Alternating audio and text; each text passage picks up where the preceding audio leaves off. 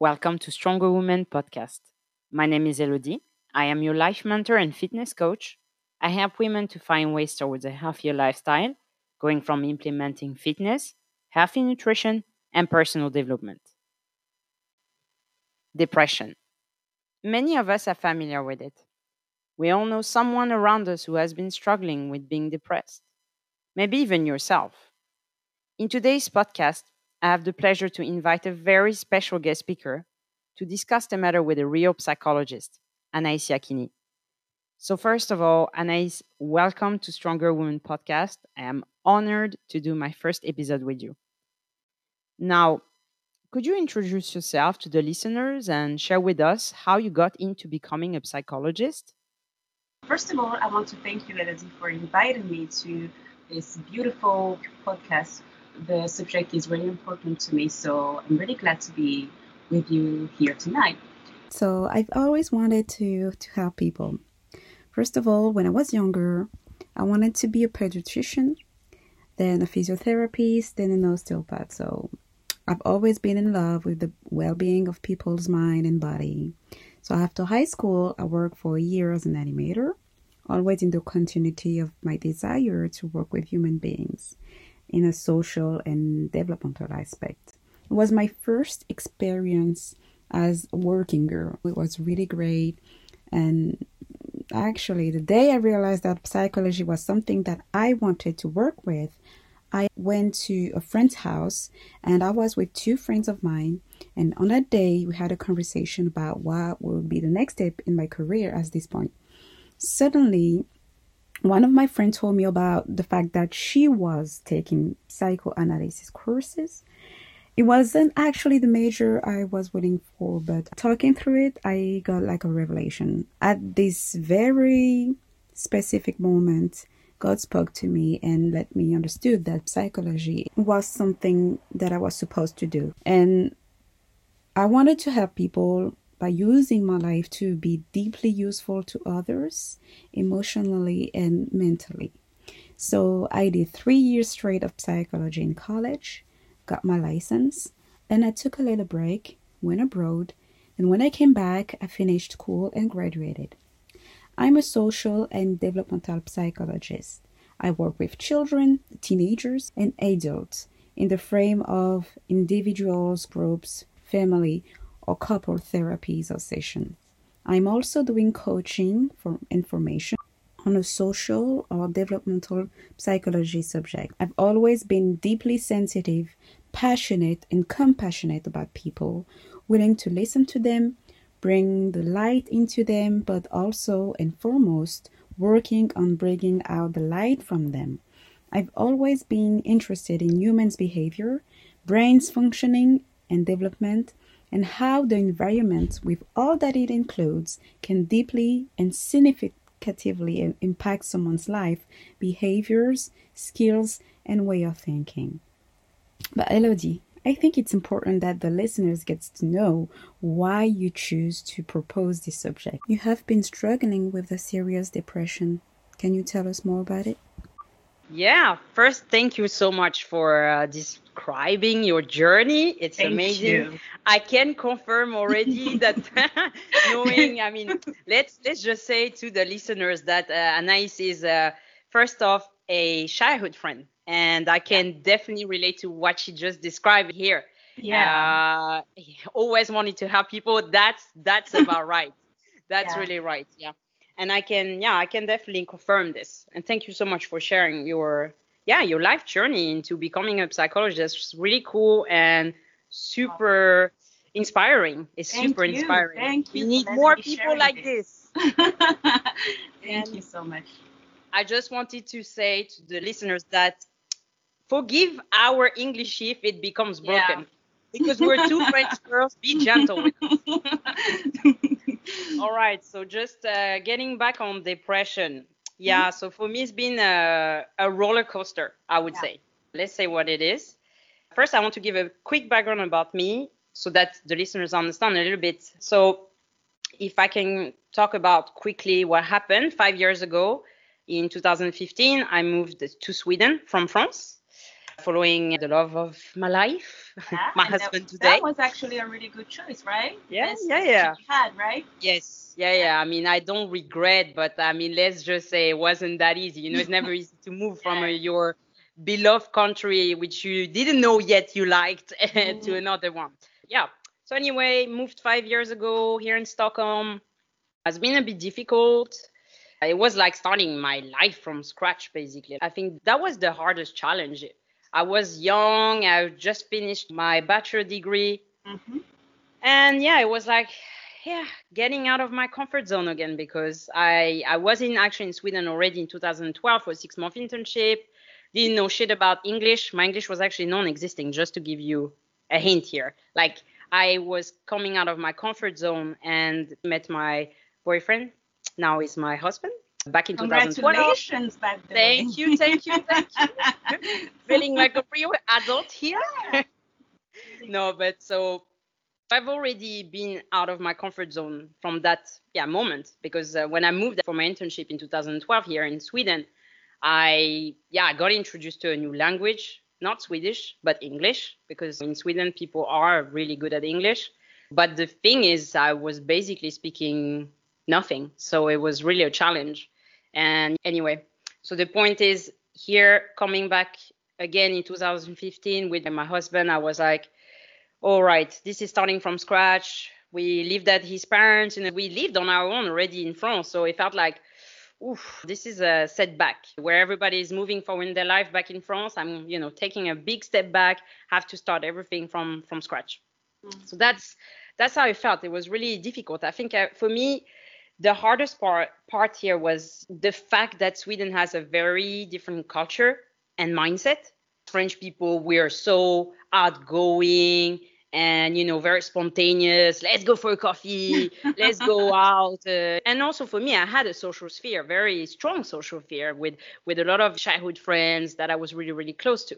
So for me it was like okay so i need to start to find new friends and build everything new from scratch and i was very motivated i went to the swedish school Yeah. uh, with all the plenty of other immigrants. I was actually pretty funny. That I met two friends, three friends of mine over there, also immigrants like me. so here, the way it works is that people are rather introverts and unspontaneous. So it makes it very difficult to meet. Yeah, it was it was really hard to to find friends, especially because at some point my husband was a lot away from from home for work. So I had to deal with loneliness. And I think for me, as I said, I had a strong social sphere back in France. So this was very difficult. It was a bit new to me. Like, oh, I'm alone. Oh, I have no one to like hang out with right now.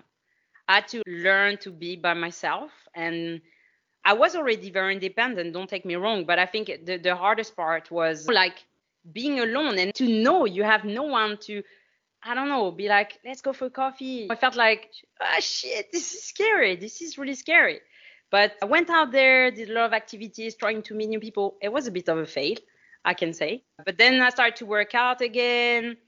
And yeah, I wanted, I know, I wanted to get back in shape. I got a bit like not overweight, but I would say I, got, I gained a lot of weight because I used to be a, a gymnast that competed a lot for almost 10 years. Yeah, so I was yeah. like, let's let's get back there.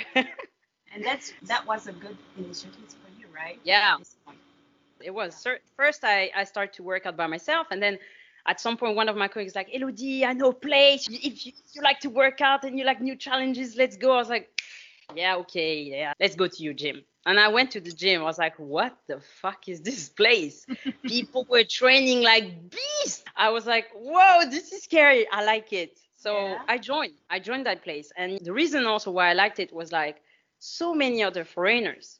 We weren't it was a small gym like not many members and it was a small group of personal training with a head coach that was from uh, uk this place became my second family. I felt like this is my safe place.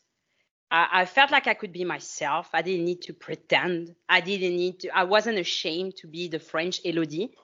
Because you have to remember i came from a background of uh, hotel business and tourism. That's what I studied. That's also what I work with in the past. Then here in 2016, a year before starting that gym, I actually joined into a complete new environment, which was like an office job. Hey, that was so scary, guys. I can tell you that that feeling of starting a new job that I've never had before, an office job where people were so formal, so Yeah. introvert. Yeah. You know, like that actually really got me into being scared of being myself because it was like this people like the average Joe in the office is those people that of course some people are really fun, but people I worked with was only like in my team one girl which I really clicked with. She was Italian, not to say that I do not click with the Swedes, but of course I can imagine for me not speaking very good Swedish, like moving in six months in the country, it was difficult to bond, with a, a Swede because uh, maybe because I didn't speak Swedish mostly, I guess, and also because we have very different backgrounds and and cultures, so it definitely why. But it was difficult. So that place in 2017 was the first place where I felt like I'm safe. I can be me, you know. So I felt like every morning I was working out with with people at 6:30 a.m. You know, the same bunch. There was the Italian girl and the India guy. Like I really liked the vibe there. The we were like a small team, and those people, like I said, they really became my second family. And then at some point, so I had yeah two years of fun every day, six times a week.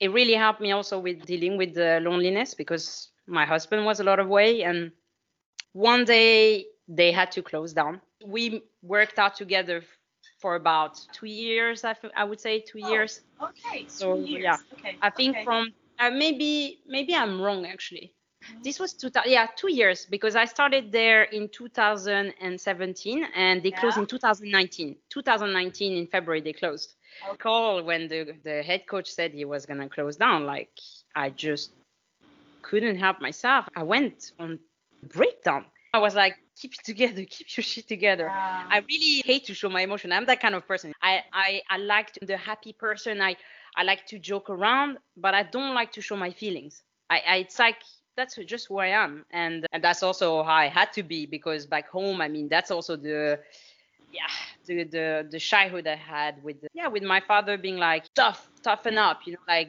don't don't be a crying baby. So I think I became a bit like this, like I had hard to, but this time I just couldn't help it. I just went on tears and it was just like my world was falling apart. I was like, what am I gonna do? Where am I gonna find this second family? And plus I think the head coach for me became a bit like a father figure, if you want, because my father isn't like the father you wish for. so he really became that father figure in a way. I, I cannot explain really why, but so what it it was a big loss. And I think at that point I would say this was probably the first trigger point to depression. So you- Because after like you stopped to have all contact with him even after the.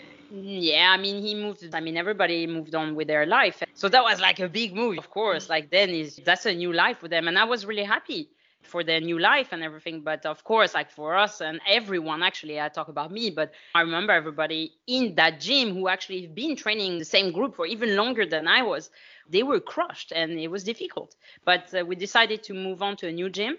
Not everybody follows, of course it was a big CrossFit gym and we continued to work out together, but it wasn't the same, of course. It was different, even though our coach actually provided us with the program that we could follow. It was fun and I had a fun workout partners and but of course it wasn't the same. I think for me it was like okay, I, on weekend I started to feel like not in control with my emotion. I was breaking down a little bit. I was crying a lot. I didn't feel good and then it went worse and worse. Every weekend I would spend alone would be a weekend where I would start to feel have anxiety and a lot of crying. And I think from there I started to go a little bit on autopilot, isolating a lot myself. Didn't want to meet so many friends. The only thing I felt for at this point was more going back to France. Like this was what was in my head. And I was traveling a lot with work to France actually, because I'm an event specialist. So th- that's the thing. At the end of the day, I think I was only looking for what's coming after. I wasn't Yeah. living here now. I was like, Yeah. oh my God, I cannot wait. That day, I'm going to go to France. It's going to go so much better. I was just focusing on that. That together with the fact that I was struggling with the culture, being feeling like uh, having an identity crisis with myself and feeling, like, do I want to be in Sweden really? The only reason why right now I want to be in Sweden is, is for my husband. I, I feel so out of place here. I feel like I cannot be myself and people would not accept me if I were to be myself. So I don't know. It was very difficult, and I went really. I was really on denial about how I actually felt. You know, I was like, "It's gonna be fine. I'm gonna do this next vacation, next." And then it was never like, "Oh, hello, life is here now." By the way, Yeah, I, I- think you didn't have uh, the conscience to think like this, right? Mm, Like definitely not, because of course I didn't know what was going on really Yeah, yet. yeah, You know? yeah. So of course, it helped because at this point in 2019, the year really got busy work wise. I work uh, by myself with events in a company where I work for. And I had, I don't know, over 120 events. That was just crazy to take care of, of by myself. So it was, of course, that helped. It was like some kind of compensation, but not really conscious one. I was like, I'm fine, working, doing. And then, I don't know, around a little bit after a trip to France, which was awesome, an awesome holiday as usual. As soon as I go back there, I feel alive. And as soon as I came back, it was like so hard to deal with. I just felt like, whoa, I should have realized, like, hello, if you're not feeling good here, can you start asking yourself questions? Why aren't you feeling good? Yeah. And anyway, September kicked off in 2019. It got crazy with work. I first I was having I started to have insomnia because of the yeah of the load I had at work. It was just crazy. When usually when you hit the end of the third quarter, beginning of fourth quarter in events is like the worst peak. So it was really horrible. I was staying longer and longer at the office and still continue to work out like crazy and waking up every morning 5 a.m going to a gym that's like the opposite side of the city. It just didn't make sense. I was like i completely stopped listening to how i felt. It was like i, I couldn't Mhm. feel anything. I could not feel anything. The only thing i could feel was that wave. It would just be a, a never ending story and i just felt comfortable there because i knew the moment i stepped out of it Yeah. it's going to be a slap basically so one day i think around by november is usually where i have most major trade shows of the year. This one is the biggest trade shows we had. I had to travel to paris. When i say la- large trade show i'm talking about 15 20000 visitors and it's huge. Yeah. and there was other trade shows at this point that was also going on elsewhere but where i didn't travel it was extremely stressful. I had the weekend, I, I traveled a little bit before, like I always do when I go to France. And the weekend, I stay at my mom, enjoy with my friends, and trying to be like, it's going to be fine. We're going to rock this one. And trying to stay chill as I can to move on and, and start to work with a full week of a trade show.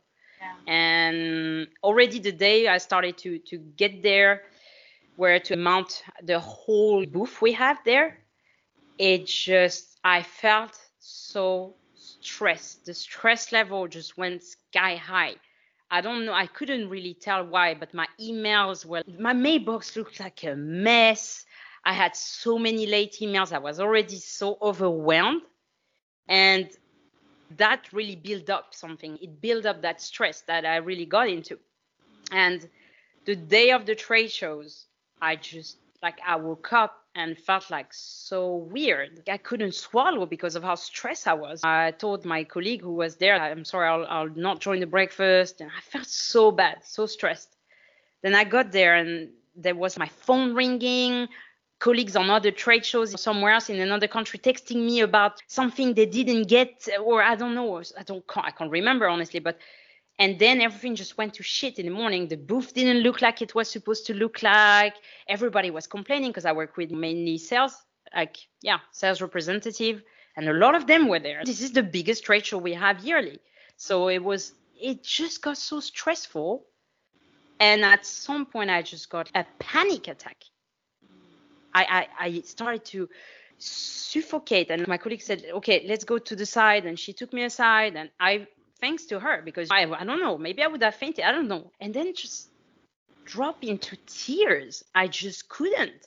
My brain was like, it's too much. It's too much. And it was horrible. Three months of insomnia, three months of training like a crazy person, three months of trying not to deal with all the shit that's going on in my head, three months of all this build up together with the workload and all these responsibilities, deadline. I just couldn't. Yeah. So I checked myself to the hospital, high blood pressure, sky high pulse. And it was just a mess. The verdict of the doctor, of course, you burned out.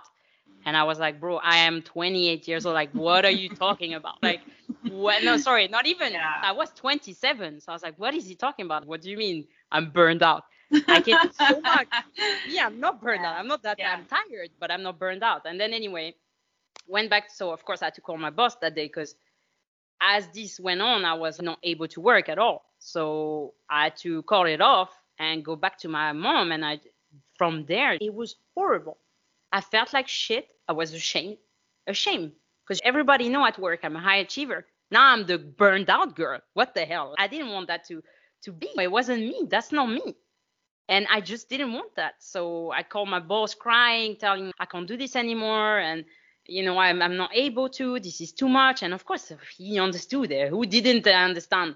Like a girl that works with 120 events yearly alone. Yeah, no doubt you freaking burned out. Now I think back, I'm like, what girl? Yes. But anyway, so symptoms of uh, burnout. Went back to Sweden, saw the doctor. He was like, all right, you're like, that's it. We, you're on sick leave. Actually, and I was like, your, your, your body, your body and your brain had to tell you to stop. Mm-hmm was not your decision. It was like, okay, you can't do it anymore. Like yes, yeah. it wasn't up to me. Exactly, you yeah, said it yeah. exactly. It was. It just my body was like, no, we got to stop all this because this yes. is way too much. Yes. And yes. I should have seen it coming, of course. But when you don't know, you don't know, right? Mm-hmm. And we'll talk about that more, I guess. But it's often the people that are very much high achievers that actually are touched by burnout. So anyway, back to Sweden, long sick leave. The guy said, You're going to do therapy. I was like, What? Excuse me, what? What are you talking about? Yeah, therapy with a psychologist. This was the scariest word he said just there. I was like, Me? What do you mean? A therapy? You, how, how, did you feel? How, how was your feeling when you told me that? I just felt, I don't know, it was a mix between like shame yeah. and like but this is not for me i don't need that and in a way somewhere back in my head yeah girl that's exactly what you need mm-hmm. so i was like shared between this like feeling of being ashamed of just what happened of like me getting a complete breakdown and all this stuff like also to feel like no no no no no no like hello this is a wake up call you just have to do it. And I realized I have dealt with a lot of childhood trauma, and I felt like, yeah, you know what? Let's not be close minded here. If the doctor thinks you need help, let's do it. But of course, that other part of myself, the ego talking, be like, we don't need, what are you talking about? Like, me? Mm-hmm. Therapy? Are you crazy? I'm sane. I'm good. I'm a normal person. I'm not like your, I don't need psychiatric help. But honestly, today I can tell you this was the best thing that ever happened in my freaking life. Amen. I am so yeah. grateful. And actually, you realize that it's not for crazy, insane people. No, not at all. Yeah. Sure, anyone can go for therapy. It's just open a little bit your mind and it's fine. It's not gonna, it doesn't make you of somebody sick. No, far from this. I think whatever small trauma, whatever thing you feel, you should talk about your relationship. I don't know. I just realized how useful it became. And I'm so grateful. I've done today in 2021, I'm meeting my therapist for basically a year. Been a year of therapy. And I yeah. can tell you guys, best thing ever. you know?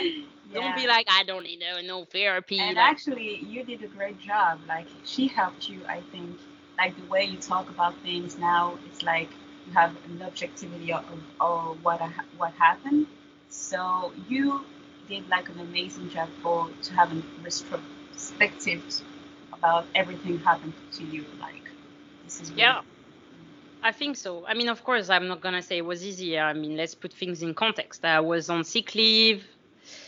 It was very hard because suddenly I was not busy anymore. Oh, suddenly I had to deal with all the thoughts I was having, and this was so scary. I went on total meltdown in the beginning, crying every day. I couldn't even look at myself in the mirror. Yeah. I couldn't even even go outside. Like going outside or going to the gym as I try to go sometimes was the most difficult thing of the day. And I just realized like what the fuck I'm under the ground right now. What is happening with myself? Like even just eating was hard. bed or just take a shower. Yeah, or yeah. like having a proper night of sleep. This was not possible. What Everything just felt stressful. What kind of thoughts you you were feeling at this time? I think I would say at some point where I just felt so deep down, I started to have weird thoughts. If I wasn't on this earth, like why would that change? You know what I mean? I might need it here. I recall one day taking a walk, and in Stockholm, I mean, I was trying to like, still, I'm that kind of person that even when I feel to my worst, I'll still try to always push. And I was like, okay, let's go, Elodie. Let's take, put your AirPods on, put a podcast about. Actually, I was listening a lot of uh, therapy podcast because I was feeling like I need help right now, deeply need help. And I took those walks an hour, sometime longer, and I just recall passing by this bridge and just looking down and see shit is quite high. If somebody would jump here, I wonder if the person would die. But it's like this unconscious. You, you don't Mm. want to accept that you're actually thinking of suicide. But you know, your brain is trying to not make you believe that that's actually what you're thinking of. My brain was fooling me a little bit, but I knew in deep in myself how bad I felt and Yeah. how relevant it became for me to start to have those thoughts. Mm-hmm. Yeah, it was a horrible journey. I have you to say, everything in your in, like for yourself, or you talk about it with your friends and friends, or mm-hmm. your. It was good you asked. Yeah, definitely. First, I had my first session with the therapist starting the year. Very difficult, very overwhelming. Came out of there, I felt like I went for a four hours marathon. I was so tired, sharing all I had in there. Of course, an hour wasn't even long enough. But of course, my my husband really helped in the process. I think he's been the most supporting person I'm a person I don't share. I'm, I already told you this. If you want to talk about Yeah. your problem, yeah, I'm damn. I'm here. I, I'm here for you. We can discuss. I like to love. I like to share when things are good. But when it comes to my problems, yeah, that's not. I'm not your girl anymore. Like then suddenly Yeah. it's like, what? Sorry, you talked my problem. Nah, I'm good. You know, like always that person that never wants to show somehow her weak side. Of course, it's not your weak side. Everybody's human. Someday you're good, someday you're bad. But I never, even today with my friends, this is a challenge. I've share, become, your, share your emotions, tell you how you Oh, yeah. feel. Okay. yeah, I'm really bad at it. I'm bad at it. And I think, of course, when you move away from your loved one, it's difficult because you don't want to call them to tell them, I'm desperate. I need somebody, a shoulder to cry on. You don't want to call them like that. worry about you, Exactly. yeah. You don't want people to realize that shit she's away and plus she's feeling horrible. I didn't want people also to feel sorry for myself. And it's like, Yeah. but where is that ego coming from? What the heck? If they're my friends, of course they're always there to listen. And I know they are. They are never judging me. They never did. And they will never do. I don't know why I became that person that had so hard to share with her friends. But it just became that way. I was only speaking to my husband, who I'm so grateful was there. Yeah, the best support you can have, very patient, because we're going to talk about it more, Anais. But Yeah. I mean, patience is definitely is the key to it. Yeah, it is important to have someone who can follow your feelings and just person who can have your back and just who you can talk. Mm. But actually, some people are alone, so yeah, we're gonna we're gonna talk. About Yeah. But yeah, anyway, I just wanted to, yeah, like dare to say that it's been difficult starting the therapy. I also was in the middle of a life crisis slash family crisis slash everything crisis. it was very difficult. I had uh, to struggle with my relationship with my father back home and a lot of other things that happened at the same time. So I think the therapist was there at the exact right moment. Yeah, you did good to go check, like to go to your.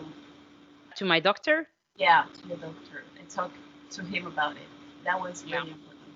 Somebody forced you to do that, or you no, technically here in Sweden, you can be on a sick leave without going to the doctor for about a week, I believe. And then if you need a further extended leave, you of course need to provide a, uh, a paper. The good okay. thing is my work actually had a private insurance, which oh. gave access to a private doctor, okay. which gave access to a really good therapist. So okay. I think on that level, I was also very lucky. Yeah, yeah, you, you were, you were.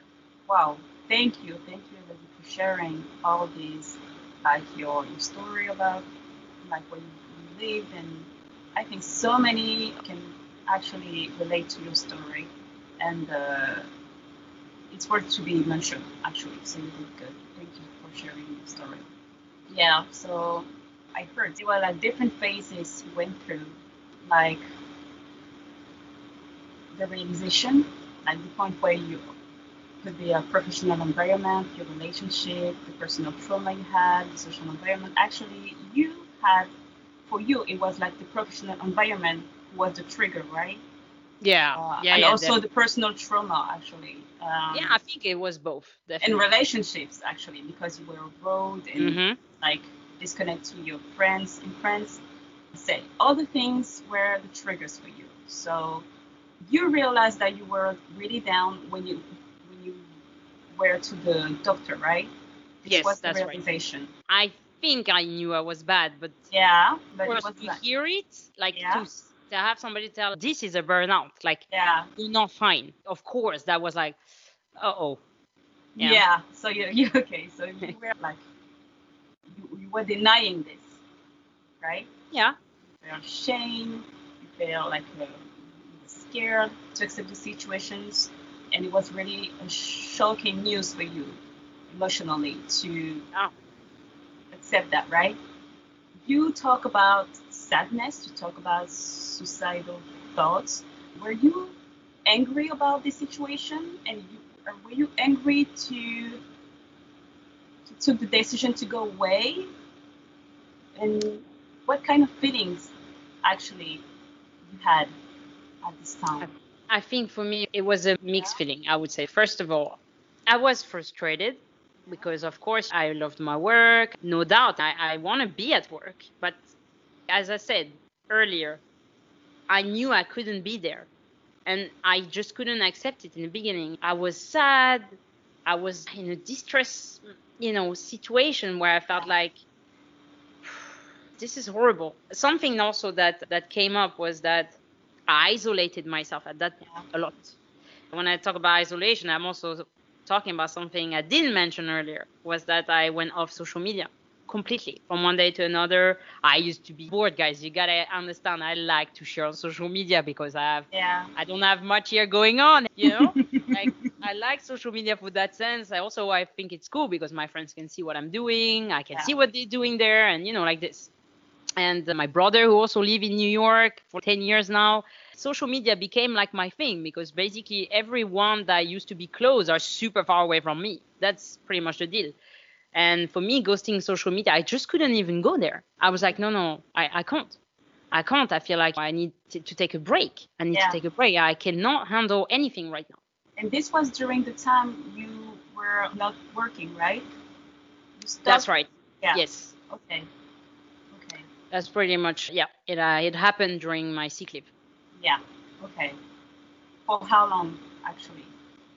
Uh, very shortly after the incident at work. I would say, I don't know, 10 days after the happening, I was like, I cannot do this. I cannot be on social media right now. You know why also? I feel like something weird, but I felt ashamed to be there. Because suddenly I was that girl that was proning the, yeah, you got to work hard, train. I was that girl. I was the, the girl that felt like work hard, work hard. That's my motto. Like, you got to work harder and harder. But the thing is, I just felt like a lie. I was like, hello, I just got a burnout, you know. Mm, What I'm just telling you is bullshit. And so Yeah. that's why. That's why I realized, mm, okay, let's take a break.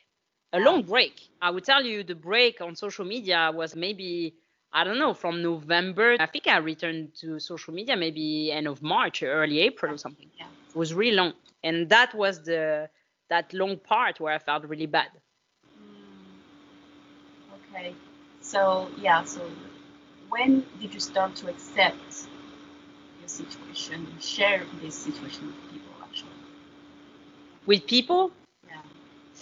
I took yeah i said i think on social media when i returned i told people i had a depression i come back from a, a long journey but of course i was not ready to expose the Yeah. details i think i of course coming back to work which i did very quickly because financially i felt like i don't want to struggle financially i can't struggle financially right now uh, being on sick leave and have to be paid on a sick leave. So that's not at all the same salary. You're losing like 1,000 euros on your Yeah. salary. Uh, I didn't want that and I couldn't afford it. So I had to return. Not because I wanted, but because I had to. Yeah. And I've, that was hard. And actually, COVID saved me.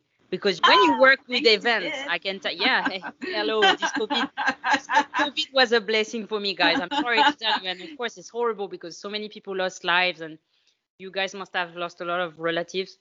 And I'm sorry, but I think in a way, COVID was the realization point of my life.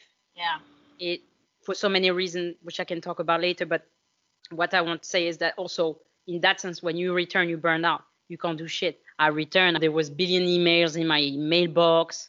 You know, I was like, why didn't I just return 50%? Even my therapist said, I think it's not a good idea. You should return progressively. Try to come back maybe at 30%. Then you come back 50. Then you Mm. try 75 and see. And even my boss proposed it to me at the time. But I was like, no, I can't. Or I said, I'm fine, of course. But yeah, I think at that time, COVID saved me because, of course, going from 120 or I think we had 110 events scheduled for 2020 to uh, basically nothing. Everything got canceled. So Yeah. for me, it was good because then, of course, I could focus on other things like processes, and that's not stressful a second. So COVID saved me in that sense And that I could work and not feel stressed. To learn how to live in the present moment. Mhm. So yeah. Yes. Yeah, this Um, totally. So, yeah. So summarize like the different phases during depression. Actually, it's uh, so there is the realization, first of all, denial, emotional shock, then all the feelings you talk about like anger, sadness, fear, distress, isolation, like, and then acceptance by being able to express yourself to others, to yourself, and focusing on yourself. So the COVID thing actually helped to focus on yourself. So yeah, who you are, what you like, what makes you happy, what makes you like learn to know more yourself actually. For sure. And find people Yeah. that remind you who you are at this point. Like this was a good period to when we see things in that perspective. Yeah. And I have to mention why actually, because here in Sweden, we never had a lockdown or anything. Yeah. But talking about why COVID actually made me realize so many things was that at that point I mentioned to you that I had family crisis. yeah. So I worked from home from France at my mom. And this was crazy because you know we were like I recall that one weekend with friends we're out and suddenly they're like we're like ah come on COVID it's okay. Other countries are starting to talk about yeah this like lockdown. We didn't believe it and it happened literally in four days we were on lockdown on a strict lockdown. You weren't allowed to go out you had to fill out some kind of paper to go out and grocery. It was crazy. The world is changing but suddenly what happened then in my head i was like oh whoa. A month being stuck at home working from home but what do i do else in my time when i'm finished working? And it was fantastic weather in france. My mom was like should we start to plant some stuff in the garden? I was like what hell yes and i started to realize shit Yeah. i'm really enjoying those things. And, oh mom you know let, let's uh, we're, of course we're trying to keep busy in weekends. Come on what the heck are you doing? We Wow. like started to paint. We started to you know draw, and Wow. Yeah, So you we started so to much. connect with like the basic, like all yes. the little stuff, not hmm not like something special, like a traveling or something big. Like Mhm. small little things make makes you happy, right?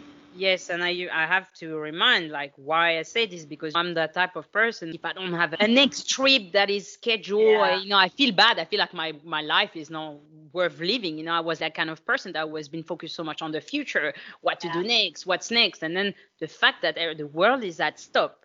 Yeah. And so actually, my, that re- reassure yourself to, to know that people also are in the same situation as you are, so you're Mhm. missing something. yes. Like, okay. Hmm For sure. Yeah, and you know that's also why social media can be very toxic. It's like, oh, this guy, this girl's doing this, doing that. People are like, no, it doesn't affect me. Hey, come on, it affects everyone. Don't start with me. Of course, when you see somebody's enjoying their life and you there working nine to five, busting your ass off, and you know, no, no, no, no. Come Yeah. on. Of course, it affects everyone. But yeah, I think it was, as I said, COVID was the best thing. It was a realization like, whoa, living here and now makes me feel so good. But I experienced a lot of things, by the way. I wanted to talk about this, touch base on this. I experienced so many weird feelings when I was depressed. And so, what I wanted to ask you, Anais, is, is what exactly happened to our body when we feel depressed? Actually, you mentioned some of uh, really like symptoms of that about depression, like insomnia. You told me like you were had difficult to to to, to have good sleep and like persistent feelings of sadness. You felt like hope, hopelessness. We can actually be oversensitive also, really irritated about stuff around us, about like when you talk to people. We felt like we are not we have no control um, of our emotions. We cannot feel any interest about stuff. We do activities we we, we used to like, including those, yeah, those who enjoyed. We our appetite can really decrease, and it can be accompanied by an extreme weight uh, loss or, contrary, like weight gain. We can sleep too much, too little, like not enough. We can feel like an extreme fatigue. We can feel re- restlessness. We can have inappropriate feelings or excessive feelings of guilt or felt like we don't worth it. We have some trouble to make some decisions. We can actually not take like really big decisions at this time.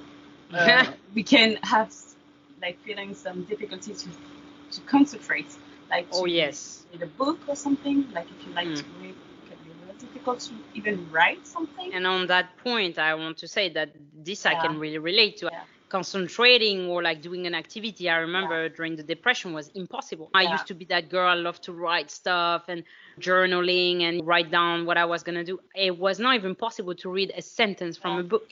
Yeah, and people were like, you know, oh, if you're not feeling good, maybe you can try to read. The only thing I could do was like binge watch some dead series or stuff that I've been watching in the past. Yeah. So your brain needs to be like disconnect about everything like to cognitively connected. Like this is really exhausting for someone who feeling depression. So yeah, you need to like take your go little step by little step. This is really important.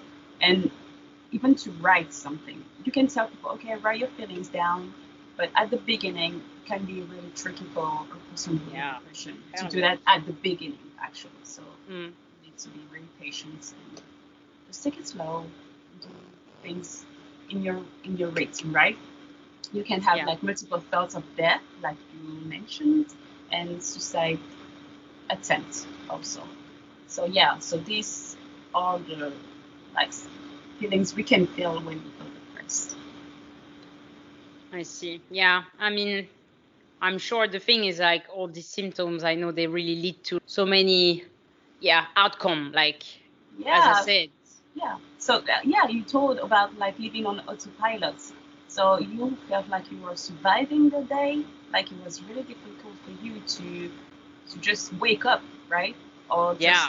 feel all the things you were doing during your day, to feel them and I didn't feel anything. Yeah. Like yeah so like- you were not like an actor of your life you were not at all. Exactly.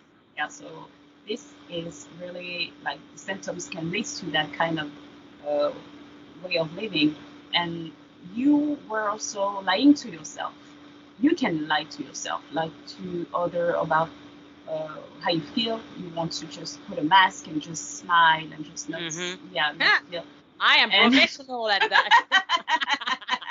so yeah, it can be really, really tricky for people who feel inside, inside, like to show to people that. So you actually, when you lie to yourself, you are not aware that you're lying. It's not Yes, like something. You are willing to do. So yeah, so you start to isolate yourself from others because it, it demands you a lot of energy to just keep your mask on and pretend that everything is okay. Yeah, we can also try to overcompensating in activities to not leave space for our own thoughts. So we can start to do a lot of things. It's better for like people are depressed to do a lot of activities to not be able to uh, confront our, our their thoughts. People who can feel depressed can also decrease their self-esteem. They can feel like they are not able to do some stuff anymore. It's really difficult for them to be productive in activities. So they feel like they have no ability to handle daily activities. Really simple. So it's okay. Don't blame yourself. And you, you can also feel the need to avoid your friends to contact. It's really difficult for you to uh, go dinner to, with someone, like just have like a, a normal day with friends. It's really, really tricky. So Yeah. it's okay. Be really gentle to yourself. It's gonna be better when you, like, I don't know, like when you take a decision to take care of your mental health or something. So yeah, Yeah, yeah, that I think it's really relevant, like isolating yourself. And I think, like, in a way, it should be also, I mean, not to say that you, of course, somebody that isolate themselves doesn't necessarily mean they're depressed or anything, but that can also be, yeah, a key point for those friends to realize, okay, maybe something is going on here and try to dig a little bit deeper if they can. Just that's a simple thought I just came up with. But Mm. that's, I think, in a way, it's like if you see somebody, your friend that you're used to see a lot, is like, no, I can't meet, la la la, you know, like if they start to be a bit this way, maybe that can be a sign that you guys can act on, right? That's- Nice. Exactly, exactly. So yeah, so you, you mentioned something really important. So if you have a friend who, yeah, you, you feel like she's avoiding it or something, don't blame her. Like you can check on her and say, okay, well, everything is good. I'm here if you want. Like, don't hesitate to call if you need, or like really pay attention to the kind of, of um, attitude. This is really important to be mentioned. I also forget to, to say friend who living like someone who's having depression can have a like a negative view of the future or the world or experiment difficulties to perceive the future positively. She feel she can feel like she has no future or something. So it's really important for her like to be surrounded with people who can be like comprehensive and just tell them that they are here if she needs, not to put some pressure on her, but to just let her know that you are here and pay attention to what she's going through. And at the end of the day, depression affects so much the brain and, and that's actually that's also why in a way you can forgive those friends who are being a Yeah. little bit negative and you know like i want to be alone because in some ways i'm sure like we're it's it's not something you can control and that's uh, the the next question i wanted to ask you actually Anna, is but like how is depression affecting our brains Actually, there was a new study from Australian National University that examined the coexistence between anxiety and depression. And here what they saw was there was three parts of the brain that appeared to have a major role in depression. So for example, try to imagine that you have your brain, in there you have the hippocampus, the amygdala, and the prefrontal cortex. All right. So now think of like the hippocampus is being in the middle of, the, of your brain, and that place basically stores the memories and regulates the production of the hormones called cortisol. For those who don't actually know what the cortisol is, it's a hormone that you produce when you're stressed. So the more you're stressed, the more cortisol you produce. Anyway, from there, the body release cortisol during time of a physical and mental stress, including the time of depression. For example, you can have a problem that occur an excessive amount of cortisol that will be sent to the brain due to any kind of stressful events. Then you got like a chemical new balance in your body. So for example, take an healthy brain. Brain cells, so the neurons, are produced throughout a person's adult life in a part of the hippocampus called the dentate gyrus. So for example, you take people with depression. The long term of exposure to cortisol will actually start to slow the production of those neurons and cause the neurons into the hippocampus to shrink. So this can lead to memories issues and so on. So that's how it can affect the brain and also then you have the other part of the brain called the prefrontal cortex. That is located in the very front of the brain. Think like that part being like your forehead almost. This place is responsible for regulating your emotions, they form new memories, and when the body is, is exposed to an excessive amount of cortisol, that specific part of the brain, so the prefrontal cortex will also appear to shrink. One of the other part of the brain that is also touched is what we called the amygdala. And that part is to facilitate the emotion response the pleasure and the fear, for example. And if you take people who lives with depression, that specific part of the brain becomes enlarged and more active as the result of a constant exposure of a high level of cortisol. So basically, the enlarged part of the amygdala and hyperactive, along with the abnormal activity in other part of the brain, can result in disturbance in like sleep deprivation, for example, and pattern activity. Pretty much think of like this. The coexistence of depression and anxiety has been linked to poor and health outcomes. So you can get severe symptoms due to it, like inadequate job performance or high level of suicidal thoughts. So this is how your brain can be affected by depression. So that's why when people are telling me it's in your head, I'm like, it is in my head. It's my brain is operating that crazy mechanism. And thank you so much, uh, Anais, for sharing this. So interesting, I think. So yeah, so that's why when you, you cannot ask someone who feels depressed to to to function the same way of someone who's not feeling feeling it. So that's why we need really to be really gentle and patient with with people feeling that way, and even though they don't know the way they feel that way. So always be gentle, always be kind. yeah, it's not easy also to realize. Yeah. Some people they would never realize that they are depressed, but okay, but what should I do? Of yeah. course, not everybody has the luxury like me to be seeing a doctor and the doctor saying you you got to do therapy. Not everybody gets yeah. that actually. Luck, I would say. So nice. The next question I have for you is can you guide us through what basically to do when you realize that you're being depressed? Because not only I guess you walk us through through a lot of symptoms that you get when you're depressed, and I guess whoever is listening probably has those, or somebody that is listening that knows somebody that feels that way. And I'm sure not only a therapist can tell whether you're depressed or not, yourself also can feel like like right now I'm really going through a depression. It doesn't need to be diagnosed necessarily to start to act on it. What do you have to say about this? What should somebody that feels depressed do? Yeah. So you can consult a health professional, like a doctor who will advise you to a psychologist or psychiatrist. Do not hesitate to change if you don't feel comfortable with the person you meet. You need to feel like you can trust them and you need to feel comfortable so you can make this decision if you feel it and if you're ready to it. Remember that it doesn't make you weaker to ask for help mm-hmm. rather the opposite. It shows that you are brave to do so and take care of, and you want to take care of your mental health. It's really important to invest in that. If you don't have the possibility to to consult someone, try to reach out to a relative.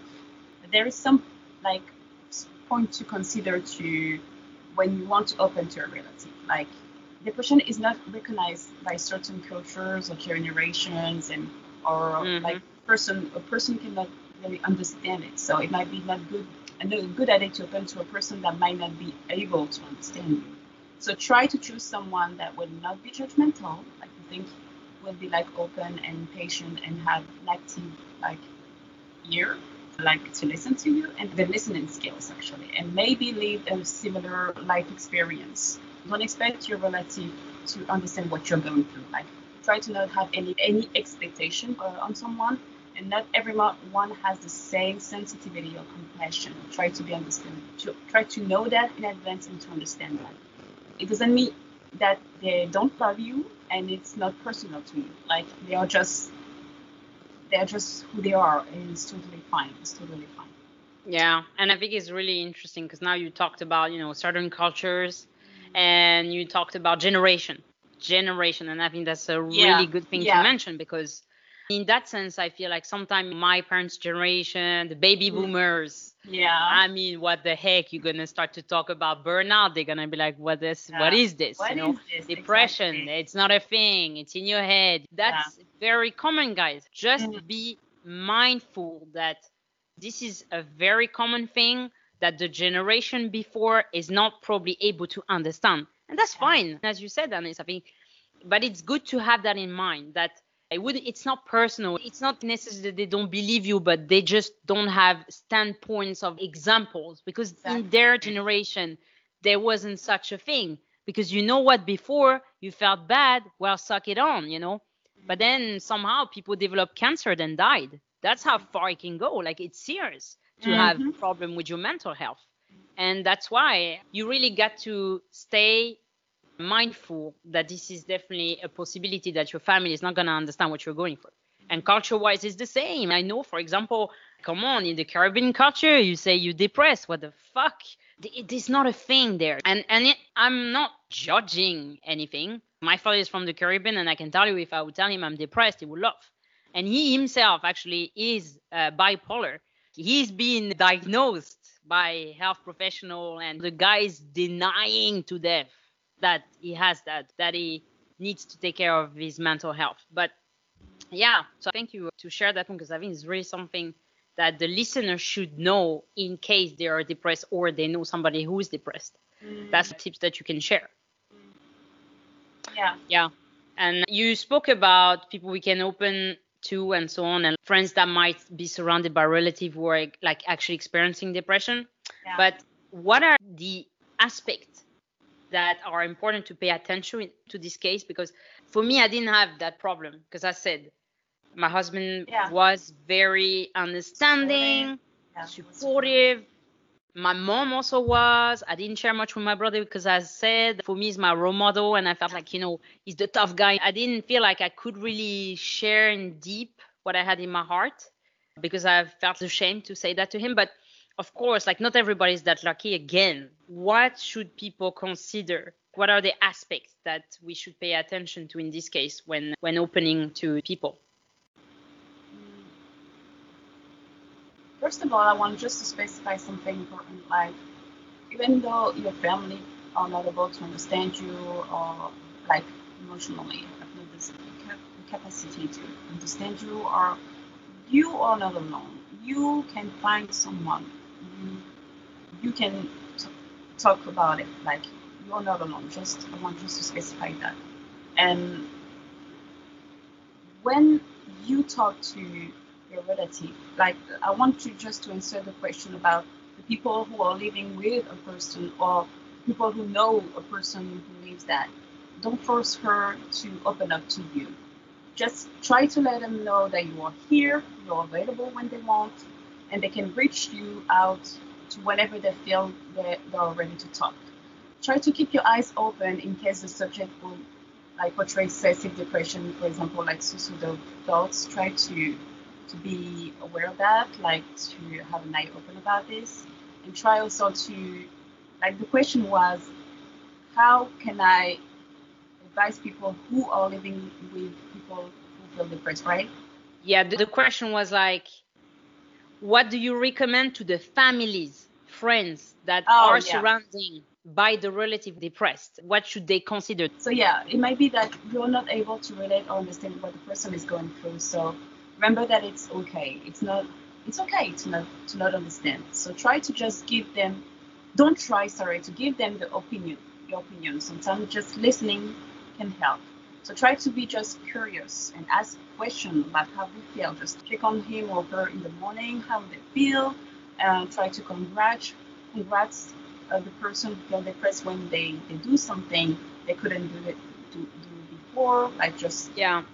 I think that's a that's Yeah. a really good point here. Like in depression, you got to understand you're like starting from scratch. It's like feeling like Yeah. a baby again in a way. So yeah. like yeah. in the beginning, maybe just even taking a shower is super hard or- for the or person. go- so go, yeah, or go outside to just take the mail or just yeah, yeah, it's really like difficult. It demands a lot of effort. So try to not be judgmental about this kind of stuff because taking small step is the beginning of like bigger steps. So try to Mhm. congrats her like really sincerely. It's not like a fake congrats. It's really sincere. Like really, it's a good thing. yeah, just yeah. tap on the shoulder and Yeah. good job today. was a, great. it's a That's win. great. Yeah, it's a win actually. Like it's a victory. That's true. And if you like, if you feel like the person is not being rational, everyone is different and might be sensitive to things that you might not comprehend. So don't try to be judgmental about what she feels, what she's thinking, and give the person the time to recover.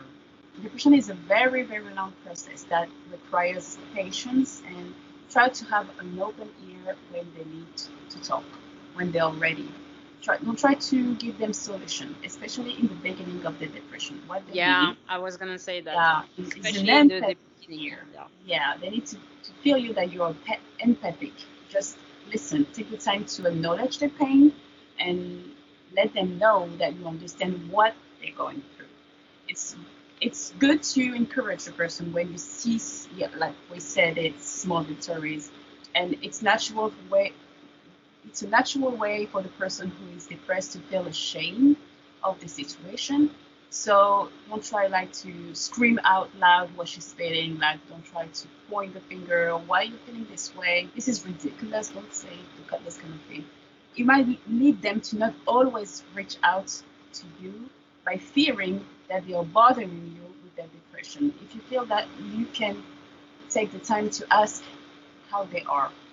Avoid comparing these their cases to anyone. Like comparison is a very like toxic thing. Everyone is different. Everyone processing things differently, processing the emotion differently. So try to just be respectful about what they're sharing with you and just to to be with them with compassion and love. That's Um, Anais, I just wanted to get back on the point you just mentioned before when Yeah. you said that some people can feel ashamed. I mean, I was definitely one of them. And there are two things I wanted to say about several points you mentioned. One was that if you feel like, oh my God, that person is really a pain in the ass right now, I cannot deal with that person. In that sense, it's better you say nothing because you know what? Sometimes saying nothing is better than saying what you have in your mind because Yeah. that's difficult. You know, when somebody is putting you down, when you're already under the ground, it's very difficult to handle. yeah. Like true. in the That's sense if you're frustrated keep your frustration for yourself because we don't want to hear it. When you're depressed you're not ready to hear these things. So keep it for yourself and try to just let it be or just be honest you would say.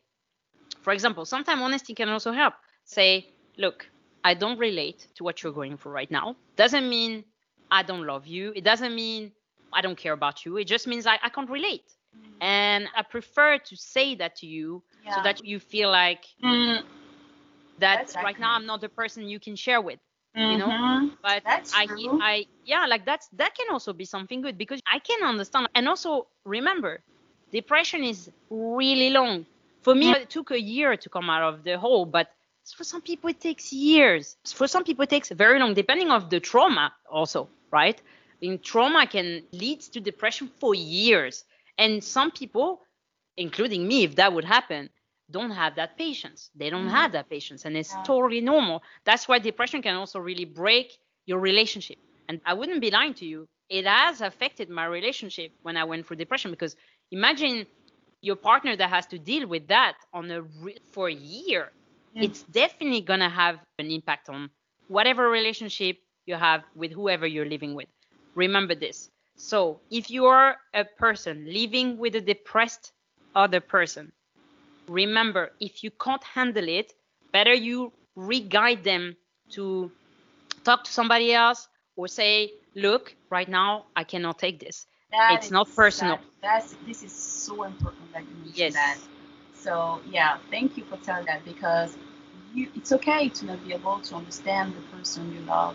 It's okay. It's not like don't feel you don't need to blame yourself about it. It's okay. So yeah, now I'm talking to people who wants to help their relative who feel depressed. So this is really important to say that. And if you want to help, you can say stuff like, "How are you feeling today?" Like checking up on the person during the morning or during the day. Just have a little text and say, "Hi, I'm thinking of you. I hope you're doing okay. What can I do for you? I'm here for you." Like stuff like that. Words can really help if you want to. Yeah, if you want to have a little, little advice to to know how to can you can talk to this kind of person, what can you help her or him. You can also say, I'm listening to you. I know you can control it. We will get through this. I'm not living what you're going through, but this must be really hard. Yeah, yeah. You can like show mm. them that you're being really understanding. Understanding, and- yeah. yeah, and And and you can say you will get through this like encouraged and i feel you yeah so try like you said before try to avoid sentence like it's not a big deal get over it like everybody has trouble people are living worse stuff like that this can be not helpful and not at all. can destroy the person like destroy all the their the little steps they made like even if it's true for you the person can feel more depressed when she's hearing this kind of sentence and feel guilty about why she's feeling this way or why he's feeling this way and why he's having difficult time to like has not the capacity to get through this and this might not help to feel love support and encourage so Mm. it can feel like increasing his sentiment of loneliness so yeah try to to be very compassionate and or not say or say nothing at all if you're not feeling it Mm, It's okay. Exactly. Yeah, and I mean, at the end of the day, uh, as you say, it's like people who are depressed, they don't need your ah. Also, something, yeah, yeah, trying, yeah, something really important I forgot to mention, like. Yeah. You know, when somebody is in the beginning of the, their depression and people want to help, and that's really important. I think like something we we did not mention here is when they're like, maybe you can try this, try that, try this. First of all, take a step back. People who are depressed, they don't want to hear your advice. You know why? Because their ear is not ready to hear what you have to say. They are not ready for what's the plan. Right now, they're just grieving their depression. They don't want to hear your tips and tricks to go on and try to move on from the depression. It's not like they don't want, but you rather feel, especially in the beginning of the depression, is rather that you want to have an empathic ear rather than somebody that's like, yeah, I know about here how you feel, but like, what about you try this? I think it's better to check where the person is a little bit before you Mhm. start this like, oh, try this, try that, because as as and I said very well, and I I can really relate to this is the fact that when you are depressed, you can't do shit. Even the simple things of life that means nothing to you means the world to those who are depressed. Like she said, taking a shower, going out just for a quick walk, or cooking, like those that things. doesn't mean that doesn't mean they are like uh, weak persons. no, no, no. That doesn't mean that they have no capacity. They have capacity. They, it's not like they are. They're just like re, they are reborn. They are re, like it's like a newborn, and it's okay. It's okay. Just just go back to the basics and take things slow, like in your rhythm. This is really important to listen to yourself. So, Exactly. yeah. But yeah. that anyway, Like, like don't just treat what them I, like they're all like yeah. they have they can do shit like No, no, no, no. Of course, don't do that. That's horrible. No, no, no. But of just course, like, sure uh, it's sure. not about being weak here. I think as you you already mentioned this, but I think it's important to re-mention it. When you're depressed, it's not about you being weak. Of course, you just got to start from scratch because you've hit the bottom. And that's okay. You know what? I would tell you, yeah, for sure. Me, I used to work out hard like a crazy person and going every day, whether I was sick, whether I felt bad, whether I had a migraine, I was like, let's go. And today, if you want to hear my opinion, is it good? No, it is not good to, to do those kind of things. You should listen to your body because that's a healthy approach to training, yeah. for example, and to life. Self care is life. So if you're not taking care of yourself, like basics, sleeping enough, eating well, exercising, taking care of yourself, if you're not doing those bases, it's going to lead to probably feeling depressed. Or if you're ignoring your problems and your traumas, at some point, guys, don't you worry, it's going to crawl back at you. And the fact that you've been ignoring it for so long, it's going to take a harder hit than ever. So sometimes it's better to, and it's not easy because I'm talking about trauma, which I'm dealing together with my therapist today, but I think it's hard, of course, to take that step back until you like reach the wall and be like, okay, shit, I'm depressed. That's it. It's hard to do that before it happened, but you can avoid it. To not end up into a depression is taking care of those bases. As I said, the basic of life. Mm-hmm. Sleep well, taking care of your trauma, making sure you're fine, listening to your body, which I've been the worst person on earth. I've got, I don't know, four injuries because my coach would be like, You're working out too much. This is not going to be good. You're going to be injured. And guess what? He was right, 100%. And today I changed the way I'm thinking today about everything, not only training, to anything in my life. Okay, right now I'm stressed because of work.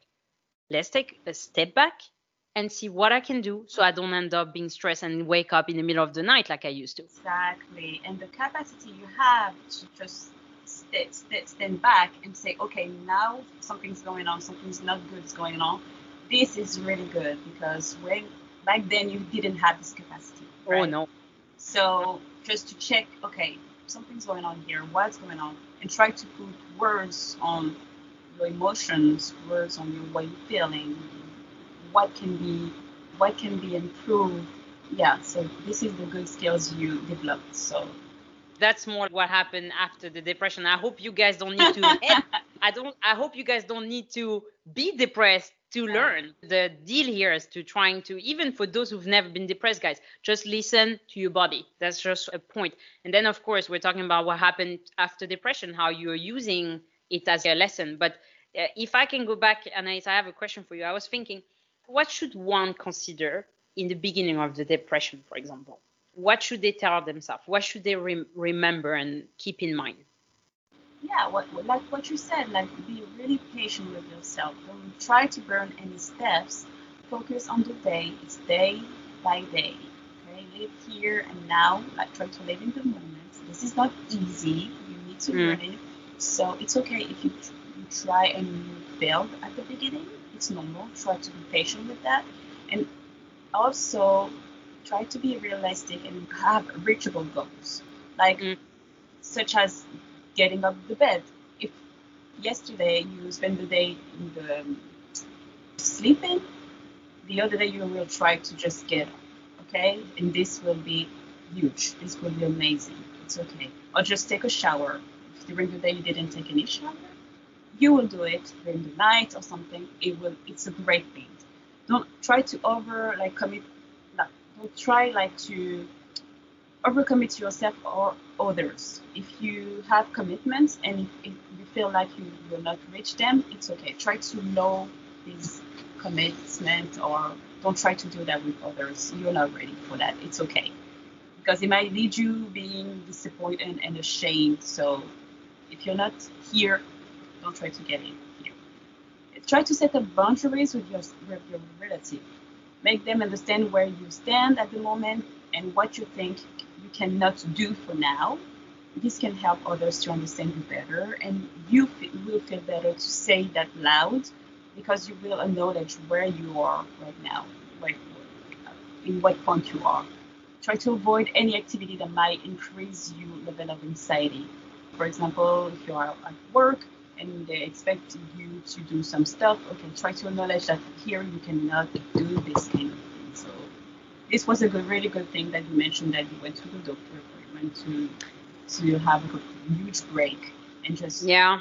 yeah. So this And I mean, it's also here, I mean, like you mentioned that now, that to set up boundaries yeah, uh, and then also avoid any activities that like increase the stress level. yeah. But I mean, guys, some people can be depressed and can't be on sick leave. It's not like me. I Yeah. was like uh, almost an, a month and a half away from work. And then when, of course, I came back, like I could say to my boss, okay, this Yeah. is what I can do. But guys, if you're not feeling good and you think that your boss can understand that you are feeling bad, try to be honest with them. Play the honesty card.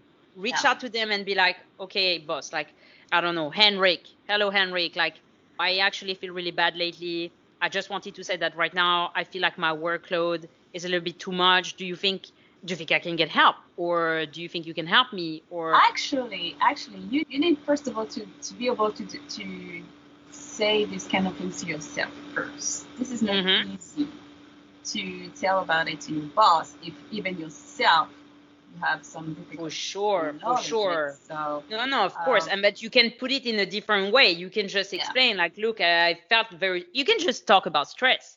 yeah mean- sure sure And I mean, for, That's and that's a message for those who feel like they can share to their boss. That's what I said. Like, it's. I'm not saying, yeah, guys, you should talk to. No, no, no. Like, what I'm saying is, what I'm saying is, easy. Like, if you feel like you can open to your boss, you don't need to say, look, I'm depressed. No, you don't need to say it. Also, we're in a work environment. We know what those words means. You don't want to get fired or something. Just keep it simple. Say, look, I'm a little bit stressed lately. Is it okay? How do you think you can help me? Or do you think somebody can help me? Or do you think you can help me? Because that helps. That takes a little bit uh, some weight off your shoulders as well. If you can, if you cannot, of course, you do what you can. But I think sometimes if you can afford it, good to take a sick leave. If you cannot afford it, well, do what you can. But I mean, you talked about activities that can uh, rise or increase the level of anxiety you have. I would tell you, apparently, for those who work out a lot and have very like high intensity, I don't know, six time, five time a week with very heavy loads and so on, just rem- keep in mind it's good to exercise, very healthy, and we'll come to it, but to a certain level. Actually, what you do when you work out your body with, for example, very heavy uh, loads, is that you're stressing your muscle and therefore you're stressing your body. So keep in mind that excessive training can actually lead to stress. And if you're already feeling depressed, stressed, burned out, reduce the way, Yeah. either change the way you're training or train a bit less or be a bit more mindful of how you feel. Because that was my problem as well. I should have known better. If you have anxiety in the night, you can't sleep, you've sleep deprived for freaking three months, going five times a week to the gym, is it reasonable? That always ask yourself the question: Is this Mhm. reasonable? yeah Because that's and- not reasonable, of yeah, course. and even when with your appetite, like with your alimentation, you need to have a good also alimentation. So that's not something really easy for people feeling depressed. So yeah, you need to acknowledge this stuff and just re- yeah, like you said, reduce it like just one per week or just reduce reduce the time you are running and just yeah, try to both to listen to your body and how you feel inside. This is really important. Well, of course, if you feel like that is doing good to you, like running right now is your is your way to feel better. Yeah, I mean, you just have to find a middle ground here. It's like exactly. Exactly. I'm not saying become lazy, stop working out. That's not what I'm saying. I'm saying just adapt your training to your stress level. That's it. Like keep in mind that it might affect your stress level. Yeah, yeah, this is really important to analyze your, your state of mind. This is really important. There will be days where you will feel great and others where you will be it will be harder for you. It's part of the process, so really be patient with yourself. Elodie, do you have another question? Mine. Yes, uh, I do have a lot of question, girl. Actually, okay, we're bring it on. Bring it on. no question. so, so what I wanted to ask also, we talked about what to do later when you feel like the situation is getting a little bit better. We talked a little bit about it earlier, taking basically the depression as a lesson. So my question is, how about later? When do you feel that the situation has improved? What are the steps to follow? What do you recommend? Okay, so structure and discipline eh, are the key to, to come out of depression. So Mhm. it's really important for you to focus on getting back into a routine where, where you will feel really comfortable, routine where you will feel safe, like really have an organization that you build up for yourself. So you can write also write down writing down stuff when you feel ready is a very good tool. For example, to keep a, a journal with your daily, weekly goals, or even a gratitude journal, like notes stuff uh, you are thankful you were thankful during the day or during the week. Uh, You Mm. can also note the stuff that make made you feel down, and also the stuff that made you feel like better, have some pleasure, so you can know better what makes you feel good and and contrary, contrary what you feel. Um, yeah, uh, on that, I just wanted to say that's actually Yeah. something I've I have done. It Really. really helped me.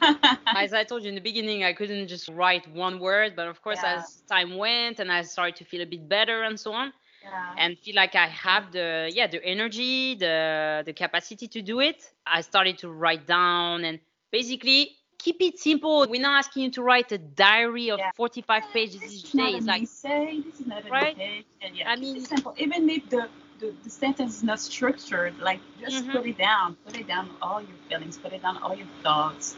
It's okay. It's okay. It doesn't have to be like beautiful. It has to be just your, your personal journal. It has to Mm, I think it's really good. Like for me, what helped was like to write literally three things that made Yeah. why I was grateful for the day, and then write every Sunday. I'll sit down and I will write. Okay, what are the? I would never talk about goals next year. It would be very focused on here and now, and at furthest Yeah. the next week. So I would Yeah. write what are my goals of the week, what I want to do, how I'm gonna work out this week, yeah. um, like spiritually, how do I want to feel?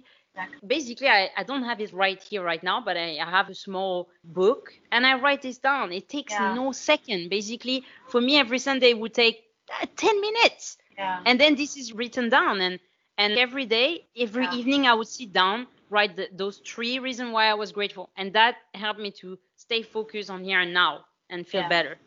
That's a really good thing.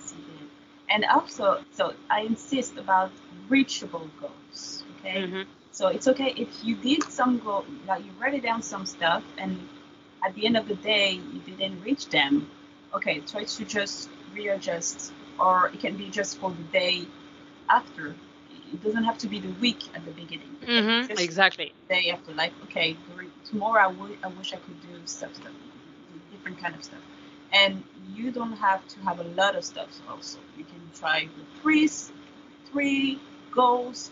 Try to listen to yourself and to to adjust. You told before like exercise, like it really helps you to fight against depression. So this is a really good thing. So if you didn't um, try to do that, try to incorporate exercise in your daily routine in a way that you will feel comfortable. So this is this is really important too. You can also have like positive affirmation towards you and your life, and to repeat them to yourself, especially when the the anxiety episodes are coming up, or when you feel depressed, when you feel down. You can just repeat them to yourself to have some positive talk, self-talk. For example, you can say, "Yeah, I'm strong. I'm beautiful. I got this." You can also take the time to write them down in your journal or in the visible stickers to remind yourself on a daily basis. You can put them in the mirror during the morning when you. Anais, I just want to talk quickly back about Yeah. a bit. You talked about the exercises, Yeah, yeah, and that's another thing. Every link that would be uh, related to a study that has been Yeah. made, I will put it into my Instagram on Linktree, so then you guys can actually consult it.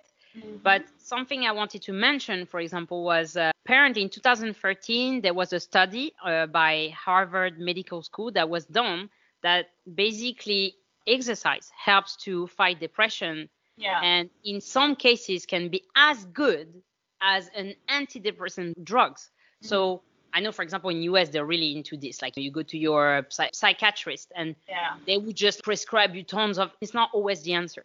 Remember, there is always natural way before you step into actually taking antidepressant, then that's a, a step after, I would say. Like be open minded and see all the natural way to try to fight depression. And you've been mentioning a lot of things like having positive yeah. affirmations and so on. And you also have a lot of other ways, like meditation, for example. Yeah, yeah, this is true. It's a great tool, meditation, actually, that I can that can help you to disconnect and, and feel present in the moment. So this is a really good things to do. To go back to, to the sport things, you can feel uh, really down. Do it when you're ready, when you feel it, when you feel like you need. Just try to to do it with someone.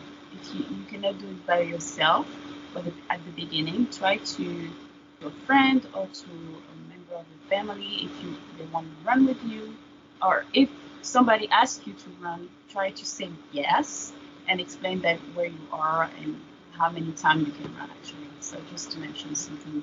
Yeah, that's don't overcommit either, but yeah, like yeah. as you said. If you cannot do it by yourself, try to eh, try to do it with someone. It's always more fun anyway to yeah, have a, a partner workout. yeah. For me, it was like working out is a passion, but not everybody is feeling this way. You okay. basically want to like have, yeah, like, but I mean, that's a good point. You talk about training with somebody, but also reaching back to the environment, the people that we hang out with, and so on.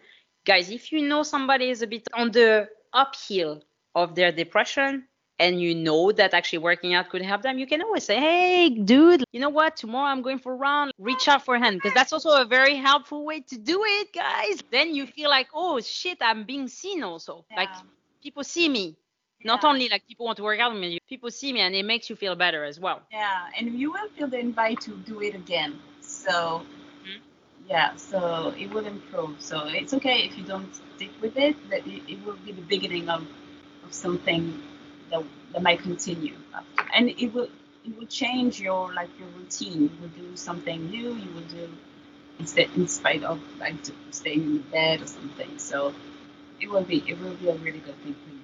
To go back to different things which can help you you can also listening to elevating an inspirational podcast. You said it before Elodie, that you were using that inspirational podcast. That can help too yeah it's important to, to change your environments because some stuff can remind you why you're feeling depressed or they can remind you bad memories and you can associate them to what you feel. So it's important for mm-hmm. you to, to change your environment to have an environment where you feel good. For example, like removing anything in your home that might remind you of a tragic events or painful memories. You can also do redecorate your flat, like put on a band every clothes remind you a bad period of your life or something and try to to just renew yourself with new clothes like colorist or go shopping I, I mean uh, yeah. uh, be, be yeah. uh, but I mean true. of course I think it's really good it is very good because when you change the environment when you redecorate a room you feel like it's new me like it is. Mm-hmm. It is. that definitely and and you will be you will feel like you're actor of what you're doing you feel like you have the control or something so that's mm-hmm. good and that's also a yeah. little project yeah it is it is. Mm-hmm. and you can also practice self-care like like try to revive your sensuality for example like to cook some good meals for yourself or for your mm-hmm. family or for your friend and enjoy some nice music try to enjoy music that you really feel like elevating yeah if you want to dance or something them. So turn on some nice candles in your environment that can be like really relaxing. This can help too. You can, if you like it, you can go for a massage. The goal is for you to create a safe, uh, healthy environment for yourself. Yeah. Um, I mean, um, not everybody can go on a massage because hey, God yeah. knows it's expensive. But if it you is. can have a, if you have a partner, just do that. Like you yeah. know, ask them, can I get a massage? Like yeah. that's those things. And I mean, if you're not able to do that, at least you're like let's try to you... relax yourself. Mm-hmm. Like, try to do stuff for, to feel relaxed. Take a warm shower. You might also book a trip. Do something by yourself. Do something you always dream of and book a trip to a destination that you really like. You can also do that when the COVID will end. You can also Uh, try new activities also. Spoil yourself. Spoil yourself. This is important to think about yourself. Spoil yourself. uh, Offer you some gifts, some Hairstyle. yeah, just yeah, reveal your image. Reveal your image. This is important. That makes you feel happy when you look in the mirror. When you, like, you look to work on your self-image. Yeah, it really boosts your self confidence to do that. Dress up. Put on some extra effort into your makeup today, put some lipstick, put some nail polish. I mean, stupid things you don't think of. You you don't think that's gonna make a big change, but I think for sure, like as I explained earlier, I had a bit hard to look myself in the mirror. My self confidence was brought down to so little. I lost every self confidence I used to have, and Sweden d- did that to me because, of course, when you're not speaking your native language and all these factors, that mm. reduced my self confidence already. But then after the depression, it was reduced to zero. And Yeah.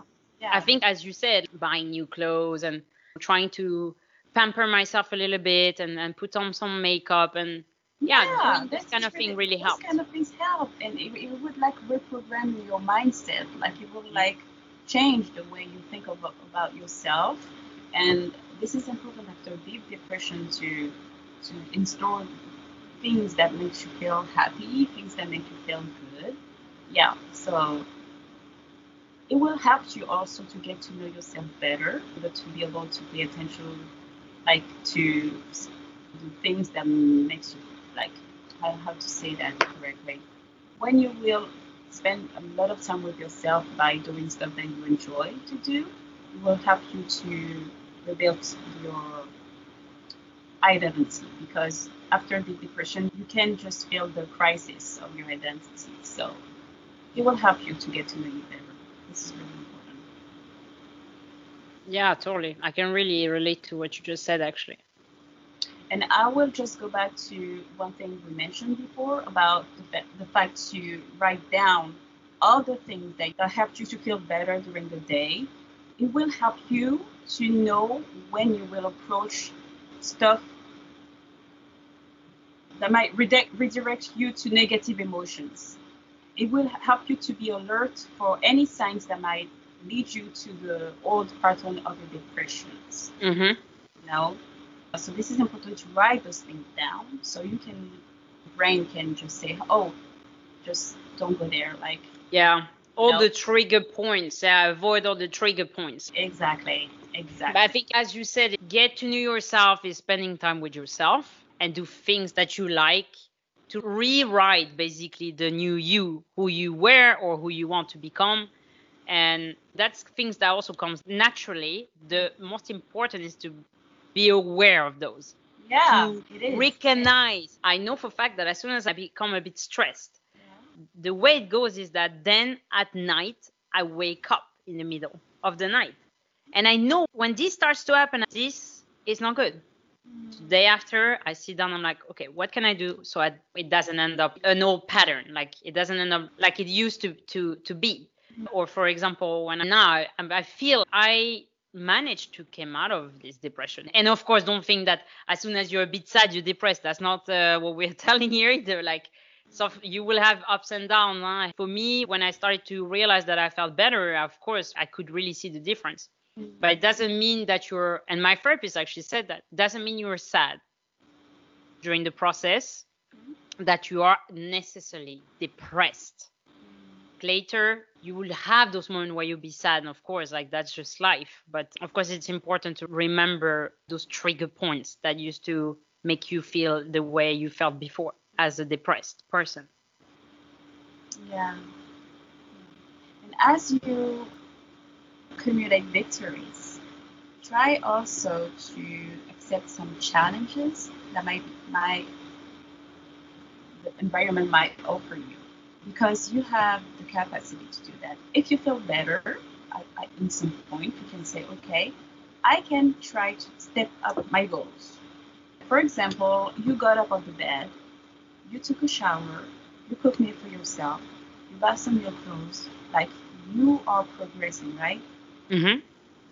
And then if you feel the goals can be like elevate, try to say no like the fear can stop you. You mean that you can put high goals Yeah. and you're capable of actually reaching them, but somehow because you're a bit worried and not sure, yeah. you can take a step back. fear. Yeah. Yeah. Yeah. No, but I mean, I can really feel that way because it's been really like this for me on my fitness journey. Yeah. No, I know I'm super strong, but when I returned training, I was like, oh, can I do this? Hating a lot. Like, uh, Not is this like, to the old patterns that made you in that situation before, right? yeah, exactly. So I, it's, it's not easy to realize that either, but I think you're really limiting yourself a lot Yeah. when you're depressed, especially right after you've been depressed. When you come back and you try to do new things, your self confidence is probably not as it's most. you're not sure. Can I do this actually? Yeah, of course I can do this. And of course you can do it. Yeah. Yeah. But that, that might be not easy. So yeah, it's okay. Just try it. mm-hmm. Try it, and if it, it, it can go well or it can go wrong, but you just at least you try, and it will be another step, and then you will readjust, just readjust yourself. Okay. Yeah. This might, I mean- this was too early, or this was okay. you know.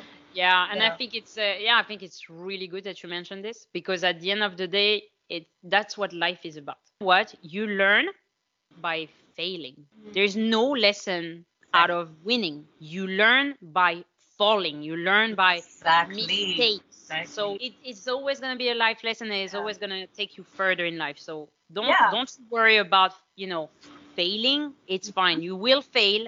In your life you will fail, but it's always going to be a lesson at the end of the day. And then you can set up boundaries with surroundings. You can say, okay, no, I'm not, and I'm, I'm not there yet, or I'm not here Mhm. yet, okay? And put yourself first again, you know, when you can, in order to get to know yourself better by doing this kind of stuff. It will help you. It will help you to do, to do so.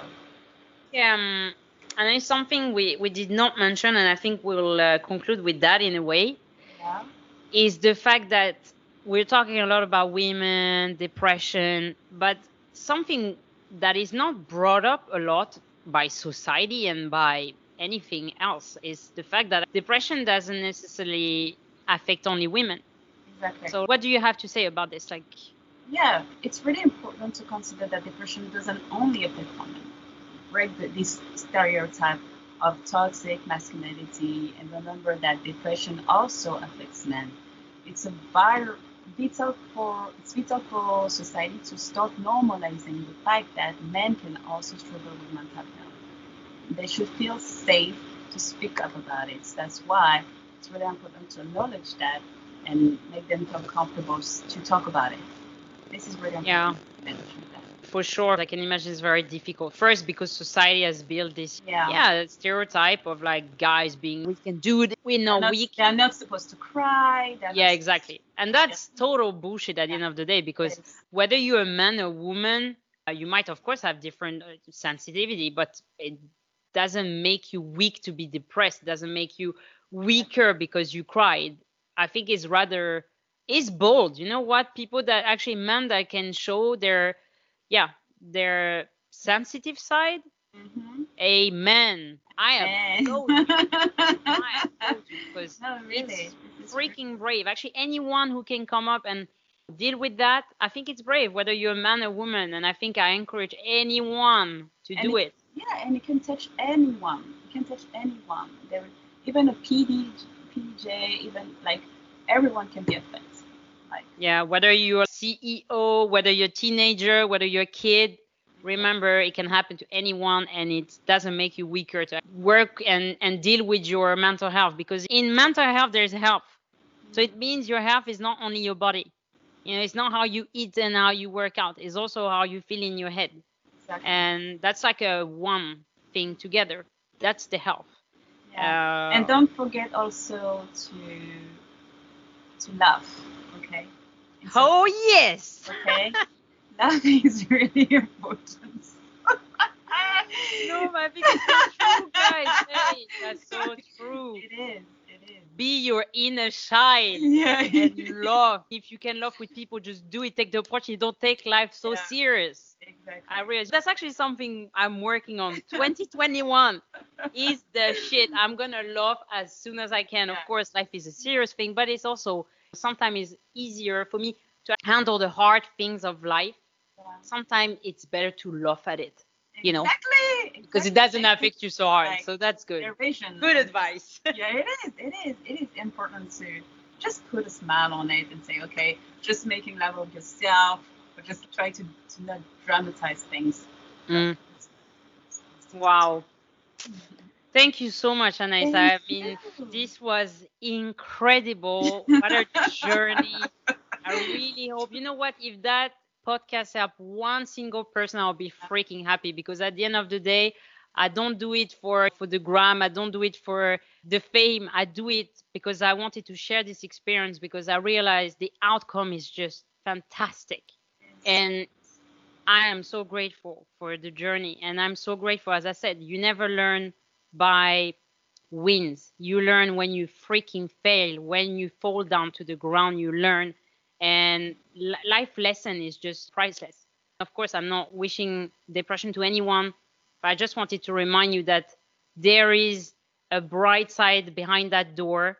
You will at some point see the light again and it's difficult but there's always ways and i hope that whatever tricks and, and tips and whatever we've said during this podcast and all of the amazing advices from anais will help you to overcome depression or overcome anxiety or whatever that makes you feel uh, bad and uh, thank you so so much anais i'm Thank so you. grateful and yeah i hope to see you again for other topics Can't wait. Can't wait. all right Oh Thank God, you so thank much, and I uh, hope you Anais. enjoyed. Thank you for listening to Stronger Women podcast. If you enjoyed this podcast, please take the time to rate it. And if you find a subject that could be interesting or relevant to talk about, please take the time to shoot me a message on social media. I'm available on both Facebook and Instagram under Stronger by Elodie. And just a reminder the information provided during this podcast should not be a substitute for medical treatment or diagnosis. They are just tip and tricks.